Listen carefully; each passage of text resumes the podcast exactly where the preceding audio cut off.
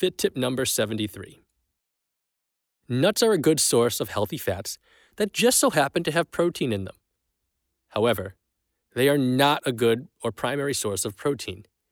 Eating a jar of peanut butter won't give you massive gains. It will give you massive amounts of fat and calories. But I won't blame you for eating one, because that is delicious.